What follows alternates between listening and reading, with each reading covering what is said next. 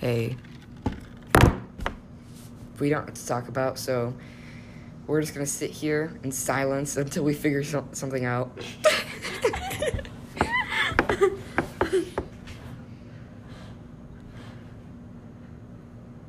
Do you have any conspiracy theories?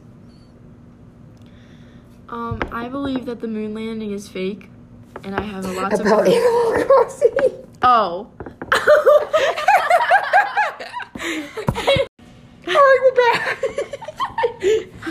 um, Animal Crossing conspiracy theories.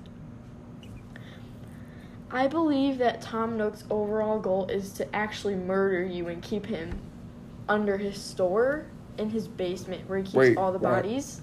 What? what? I believe that Tom Nook needs your money because well, here, here, here. Let's talk about human trafficker.